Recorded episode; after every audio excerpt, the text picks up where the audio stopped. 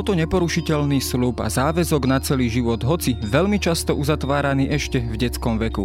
Aj takto by sme mohli hovoriť o manželstve, ako ho poznali v stredovekom Uhorsku.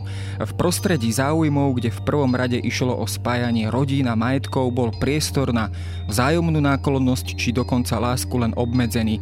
Hoci tu a tam sa podarilo niekomu nadobudnúť aj to, čomu hovoríme manželské šťastie. Avšak mnohé, čo ešte dnes považujeme za samozrejmosť, v stredovekej spoločnosti až tak bežné nebolo a trvalo stáročia, kým sa cirkevná vierovka preniesla aj do súkromného či rovno intimného života ľudí. Ako sa teda stredoveká spoločnosť pozerala na manželský zväzok a aké postavenie i ďalší osud z toho vyplýval pre ženu, o ktorej ženichovi bolo často rozhodnuté skôr, než by o manželstve sama vôbec dokázala premýšľať. Moje meno je Jaro Valent, som zodpovedným redaktorom časopisu Historická revy a rozprávať sa budem s historičkou Danielou Dvožákovou z Historického ústavu Slovenskej akadémie vied.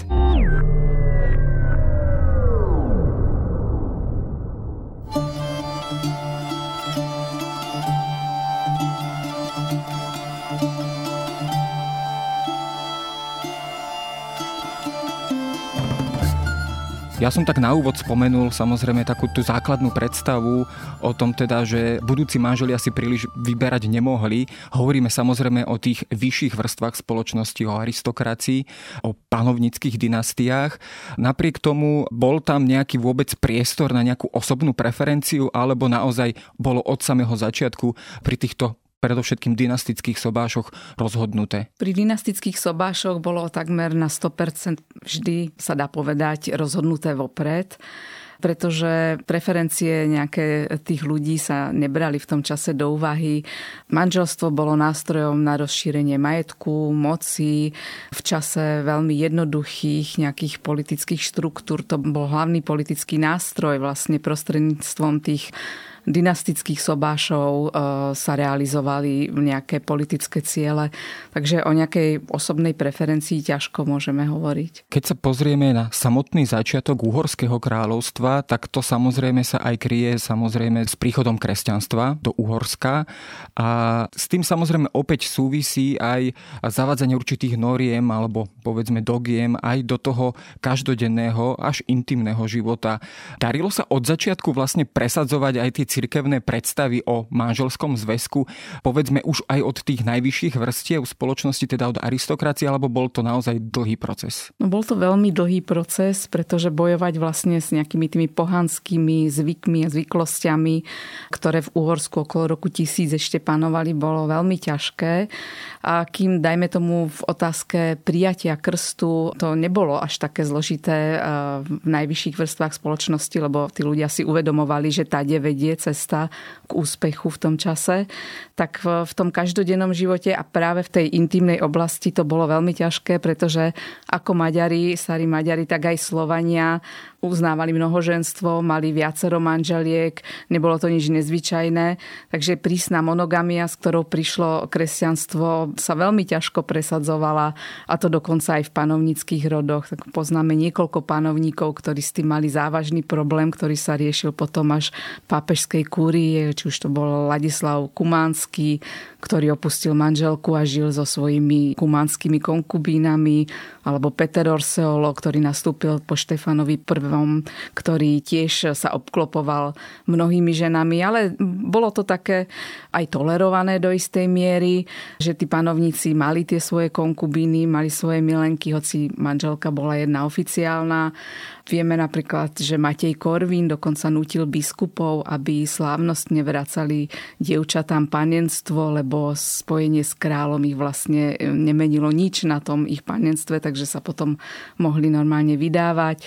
A podobné takéto nástroje si obchádzky vymýšľali. Z týchto čias, pohanských čias, tiež poznáme také praktiky ako únosy dievčat, alebo teda takú prax, teda, že žena po manželovej smrti sa vlastne musela vydať za jeho brata prípadne teda nejakého rodinného príslušníka.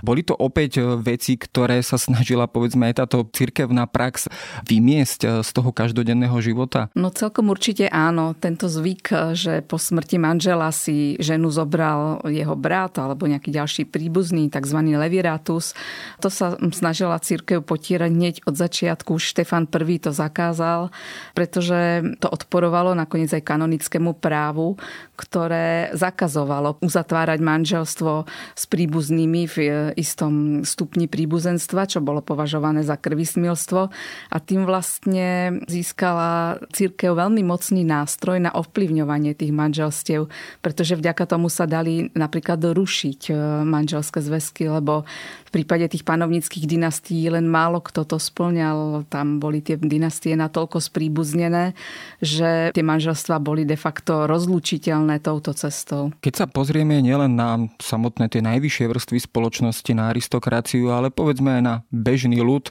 samozrejme tých správ nejakých pramených je tam určite asi menej než pri aristokracii, ale napriek tomu, aká tam pretrvávala prax, bol sobáš vyslovene len svetský alebo už aj cirkevný akt, do akej akej miery si vlastne tí ľudia nechávali vstupovať duchovenstvo do takto intimných a do takto zásadných rodinných záležitostí. Toto vlastne narážalo neustále na problémy, pretože uzavretie manželskej zmluvy chápali mnohí ľudia ako svetský akt, skutočne ako uzavretie zmluvy medzi dvomi stranami. Tam rozhodovali rodičia, nie tie deti. Často tie deti boli ešte v detskom veku. A na druhej strane církev považuje a považovala manželstvo za sviatosť a vlastne trvala na tom, aby to bol akt, ktorý sa uskutočňoval v kostole. Neustále opakujúce sa synody, ktoré riešili tento problém, e, nám ukazujú to, že to bol problém, že tí ľudia to nerešpektovali, preto to bolo treba neustále sa e, vlastne trestať nedodržiavanie tohto nariadenia. Stále sa to opakuje po celý stredovek. Takže problém to bol. Dá sa to chápať naozaj ako komplikovaná otázka, na ktorú nepoznáme jednoznačne jednoznačnú odpoveď, bolo to zrejme prípad od prípadu. Keď sa pozrieme na dynastické zväzky, tak ako sme v úvode naznačili, tak tam dochádzalo k tomu uzatvoreniu manželstva vo veľmi skorom veku, aj k zásnubám ešte samozrejme v skoršom veku, keď naozaj to boli ešte len deti. O akom veku presne viac menej hovoríme? Bola tam nejaká zavedená prax, že v takom konkrétnom veku, povedzme 6-7 rokov dochádzalo k zásnubám a k sobášu povedzme o pár rokov neskôr? No, s tými detičkami sa obchodovalo v úvodzovkách, dá sa povedať, často už od narodenia. Keď si zoberieme Žigmunda Luxemburského, tak on bol štyrikrát zasnúbený a prvýkrát ako dojča, hneď ako sa narodil, tak už mal snúbenicu. Oficiálne kanonický vek pre zasnúbenie bolo 7 rokov, ale samozrejme robilo sa to aj oveľa skôr. Hneď ako sa potomok narodil, tak sa často rozhodovalo, komu by sa ponúkol, aké spojenia by sa dali nadviazať. Tiež to bolo potom, spätne sa to dalo vlastne zrušiť, pretože sa tie stránky odvolávali na to, že nebol dodržaný ten vek tých 7 rokov. Čo sa dotýka uzavretia manželstva, tam bol legitímny vek 12 rokov pre dievča, 14 rokov pre chlapca a tiež mohli vlastne ešte vtedy s veľkými ťažkosťami, ale dalo sa, ak sa obrátili na pápežskú kúriu, zrušiť to zasnúbenie s tým, že boli vlastne deti, že neboli ešte natoľko rozumné, aby dali ten súhlas, ale to sa stávalo naozaj zriedkavo. Bolo to vôbec jednoduché takéto niečo robiť, teda pokiaľ by sme hovorili o zrušení zásnub, keď sa povedzme pri tom uzatvorení týchto zásnub dodržalo kanonické právo, všetky tie podmienky, bolo to možné potom spätne zrušiť, keď jednoducho jedna strana sa rozhodla, že, že do toho zväzku nepôjde? No zrušenie, jednostranné zrušenie tej zmluvy znamenalo vlastne porušenie nejakej prísahy, nejakej zmluvy, takže to bolo vlastne veľmi, veľmi ťažký zločin, ktorý aj prislúchal potom pod e, svetské právo. Ale v prípade, že sa tam našla nejaká medzera, teda že tie deti nemali vtedy ešte toľko rokov, alebo nejaká iná prekážka vlastne bránila tomu manželstvu, ktorú, ktorú vyhľadali, tak sa potom museli obracať na pápežskú kúriu so žiadosťou o dišpens, kde ich zbavili toho záväzku. Keď to boli panovníci alebo aristokrati, tak sa obracali priamo na pápežskú kanceláriu a ak to boli ľudia z nižších spoločenských vrstiev, napríklad mešťania, tak sa obracali na pápežskú penitenciáriu, čo bol veľmi zaujímavý úrad, ktorý dodnes existuje kde mohli tento dispens žiadať. A tam sa zachovali vlastne registre týchto žiadostí, čo je úžasný prameň, úplne jedinečný, lebo tu prvý raz máme možnosť vidieť aj do problematiky toho manželstva tých stredných vrstiev, nie tých aristokratov. Takže tam sú úžasné podrobnosti, pretože tí ľudia tam museli odôvodniť tú žiadosť, to sa všetko zapisovalo. Takže sú tam úžasné aj také pikantérie z toho manželského života, sú tam tie dôvody, prečo to rušili. Je to veľmi, veľmi cenný prameň, doteraz vlastne poriadne nevyužitý v našej historiografii, takže tam je ešte veľa materiálu, ktorý k tejto problematike nám veľa povie.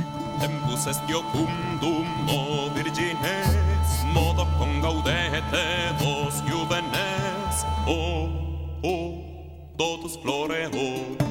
Amore virginali totus arreo, novus novus amores copereo. V jednom z predchádzajúcich podcastov e, som sa s hosťom, s Tomášom Homolom, rozprával o Beatrix Aragonskej. Ona je veľmi taká zaujímavá postava v našich dejinách a tá vlastne už po smrti manžela Matia Korvina sa chcela tak veľmi vydať za nasledovníka Vladislava Jagelovského. Aj k tomu sobášu reálne došlo, ale práve tento panovník Jagelovský, on sa vlastne potom vyhováral, že nedošlo ku konzumácii manželstva a teda spomínal to ako takú zásadnú prekážku, prečo vlastne s ňou nemôže byť vlastne v manželskom zväzku. Kedy teda reálne dochádzalo k tomu aj právnemu naplneniu manželstva? Dochádzalo teda to až pri konzumácii manželstva, ako by sme dnes povedali, týmto stredovekým termínom, alebo stačila naozaj dohoda, uzavretie, právne uzavretie manželstva? No No o tom sa sporili už tí stredovekí právnici a odborníci na kanonické právo. Boli dve také skupiny názorov. Jedni konsenzualisti si mysleli, že stačil konsenzus, teda súhlas. A druhí tvrdili, že to manželstvo vzniká až tým momentom, kedy bolo skutočne telesne naplnené, teda tou konzumáciou, takže Niektorí panovníci, ak mali treba z deti zasnubili, tak to riešili tak, že ich nechali vedľa seba položiť na lôžko a to bola akoby symbolická konzumácia. Tým už to bolo považované, to manželstvo za konzumované. No a tento prípad e, Vladislava Jagalovského a Beatrix, no to malo naozaj také až kuriózne dohry, lebo to sa riešilo mnoho rokov v pápežskej kúrii, tento manželský spor, kde on musel dokazovať, že strávil s Beatrix síce noc v jej komnatách, ale nekonzumoval to manželstvo a dokazovať to svetkami, takže až také ponižujúce konanie to bolo rozvodové, aj keď rozvod to samozrejme nebol, bola to rozluka manželstva. A aj to vlastne bol jeden z dôvodov, prečo Vladislav Jagelovský tak dlho nemohol uzavrieť e, nové manželstvo. Keď sa pozrieme na ten už samotný manželský život, samotná manželka nadobudala aj určitý status, určité postavenie týmto vydajom, alebo teda manželstvom samotným. Pokiaľ hovoríme povedzme o tom majetkovom zabezpečení, lebo o to veľakrát išlo, čo ona vlastne tá manželka získavala. Získavala od svojho manžela nejaký konkrétny majetok, ktorý jej bol neskôr neodňateľný? Tak manželka získavala tzv. svadobné dary, to získavala od rodiny aj od manžela. To boli veci, väčšinou predmety, kone, zvieratá, koče, šatstvo a podobne, ktoré zostávali jej majetkom. To proste bolo jej. Ďalej to bolo tzv. vené, alebo dotalicium, alebo po nemecky Morgengabe, teda ranný dar čo bolo vlastne to, čo dával manžel svojej manželke akoby za odmenu, za plnenie manželských povinností, aj sa podľa toho názvu malo sa to vlastne dať e, po svadobnej noci, ale som boli všetko skôr dohody, že vopred boli tieto veci dohodnuté. To mohli byť kľudne v prípade tých e, aristokratov aj celé hradné pánstva alebo dediny alebo podobne. Boli to veci, ktoré tú manželku mali zabezpečiť aj po prípadnej smrti manžela. No a potom bolo veno, ktoré dávala rodina, ale to boli zvyčajne peniaze alebo tiež e, nejaké nehnuteľnosti, ktoré ale dostával manžel ako odmenu za ten sobáž keď si Albrecht Habsburský chcel zobrať Alžbetu, Žigmundovú jedinú dceru, tak ho to stálo teda veľmi veľa peňazí, ktoré sa neustále navyšovali, lebo nebolo to jednoduché, on, e, aby získal teda tú Alžbetu za manželku, tlačili ho, takže ho to stálo naozaj veľa peňazí. Manželstvo bolo veľmi spojené s očakávaním potomstva. Ak povedzme k tomuto nedošlo, už teda z nejakých príčin a e, tá manželka nedala svojmu manželovi potomkov, ovplyvnilo to nejako výrazne zvýraznia jej postavenie, povedzme aj majetkové postavenie a jej zabezpečenie v budúcnosti? Tak veľmi často sa usilovali tí panovníci takýchto manželiek zbaviť.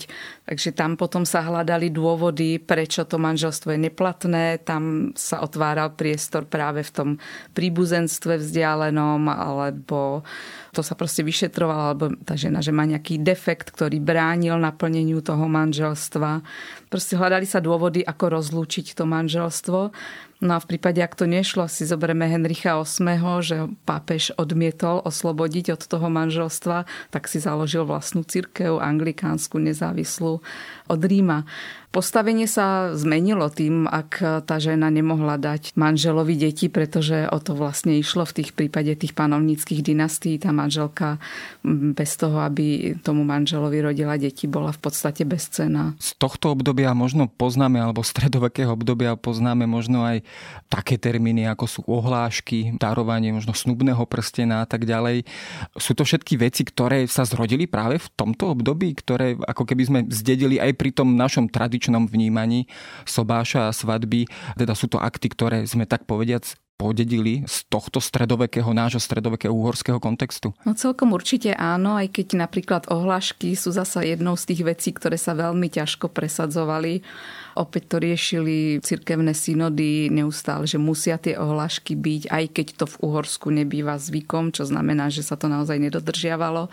Ale tie ohlášky vyzerali presne takisto, ako vyzerajú dnes, že to farár vyhlásil v kostole, že sa takýto zväzok chystá. Ak niekto vie o nejakých prekážkach, tak ich mal nahlásiť. Takže tie ohlášky naozaj sme zdedili rovnako tak zásnubný prsteň. Niekedy odovzdanie tohto svadobného daru, čo v stredovekých prameňoch sa nazýval Ara. Dievčina potom bola Puela Subarata, teda zavdaná dievčina, sa už považovala za akýsi ten, za tie zásnuby, za ten, za ten slub, za tie verbade futuro, že si teda zoberie tú ženu do budúcnosti. Čo je takou zaujímavosťou, že sa dávalo tých prsteňov viacej to boli dokonca tri prstenie. Tie pramene sa v tomto nezjednocujú. Bolo to asi tiež podľa oblastí. A buď teda na stokol jeden prsteň postupne na tri prsty od palca ukazováčika po prostredník, alebo na každý prst dal vlastne jeden prsteň, alebo postupne dával prstenie na všetky prsty, až sa stretli na prostredníku všetky tie prstenie. Takže v tomto to bolo iné, ako je to dnes. Me ame confortat de portat negatio oh, oh, totus floreo Samozrejme, taká prax napríklad týchto ohlášok mala v podstate zabrániť tomu, aby sa neskôr vyskytli nejaké problémy, nejaké informácie, ktoré by nejakým spôsobom poškodili ten zväzok. Keď si ale tak zhrnieme aj tie ostatné veci, teda boj za monogamiu, alebo teda proti mnohoženstvu, mnohé ďalšie praxe, ako povedzme únosy žien a tak ďalej, dá sa povedať, že táto postupne, možno stáročiami pretlačená cirkevná prax nejakým spôsobom posilňovala práve práve že postavenie žien v tej stredovekej spoločnosti, alebo tam vyslovene išlo o niečo celkom iné, o posilnenie vplyvu cirkvi ako takej spoločnosti? No tam išlo predovšetkým o to, aby tí ľudia neuzatvárali opakované sobáše, pretože nejaká evidencia obyvateľstva nebola, informácie proste sa šírili pomaly a ťažko. V podstate sa ani často nemali ako šíriť.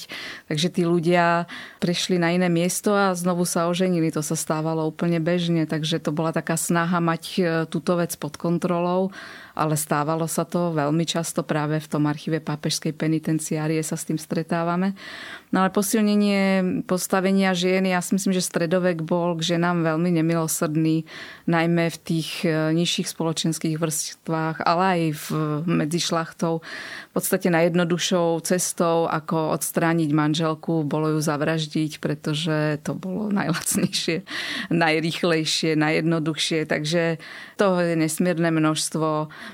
či už v tom archíve pápežskej penitenciárie, kde sa potom ľudia, že ich to trápilo, tak e, sa tam prišli vlastne z toho akoby vyznať a žiadať odpustenie, rozhrešenie, alebo aj zo súdnych spisov. Máme to aj v, v najvyšších e, rodinách, ja neviem, brat Barbory Celskej sám zavraždil svoju manželku, aby si mohol zobrať svoju milenku za manželku. Takže tie ženy v podstate nemohli dediť po manželovi, ak neboli zabezpečené zabezpečené tým venným. Vdovy boli veľmi ohrozeným druhom v stredoveku, ale tie ženy boli vystavené násiliu, práva mali úplne minimálne. Myslím si, že žiadna žena by nechcela žiť v stredoveku. Dochádzalo vôbec aj niekedy k potrestaniu takýchto skutkov, teda keď prišlo k zavraždeniu manželky, respektíve teda k evidentnému násiliu. Máme povedzme pramene, máme príklady, kedy boli aj takéto veci, takéto prípady súdené a nejakí muži boli reálne potrestaní? Veľmi to záviselo od toho, z akej rodiny bola tá žena, lebo pokiaľ vyžadovala nejakú satisfakciu tá rodina, tak potom k tomu mohlo dojsť, že sa to riešilo a že ten muž bol nejakým spôsobom potrestaný v prípade šlachty väčšinou peňažnou pokutou. Ale z čias Žigmunda máme aj rozsudky, kde sa tá rodina stiažovala na zavraždenie teda svojej príslušničky manželom a Žigmund rozhodol v prospech manžela, že mal právo proste tú ženu potrestať. Tam išlo o nejakú údajnú neveru, takže on mu dal za pravdu, že mal plné právo nechať zabiť tú ženu, lebo mu bola neverná. Tie dôkazy, však vieme, žiadne ani nemuseli byť. Nebola to vec, ktorá by bola vyslovene trestaná. Toto je téma aj prakticky dodnes, často diskutovaná. Každopádne stredoveká spoločnosť nebola tým najideálnejším priestorom ani obdobím pre život, pre ženy. Každopádne bolo to veľmi zaujímavé obdobie a ďakujem aj za zaujímavý rozhovor.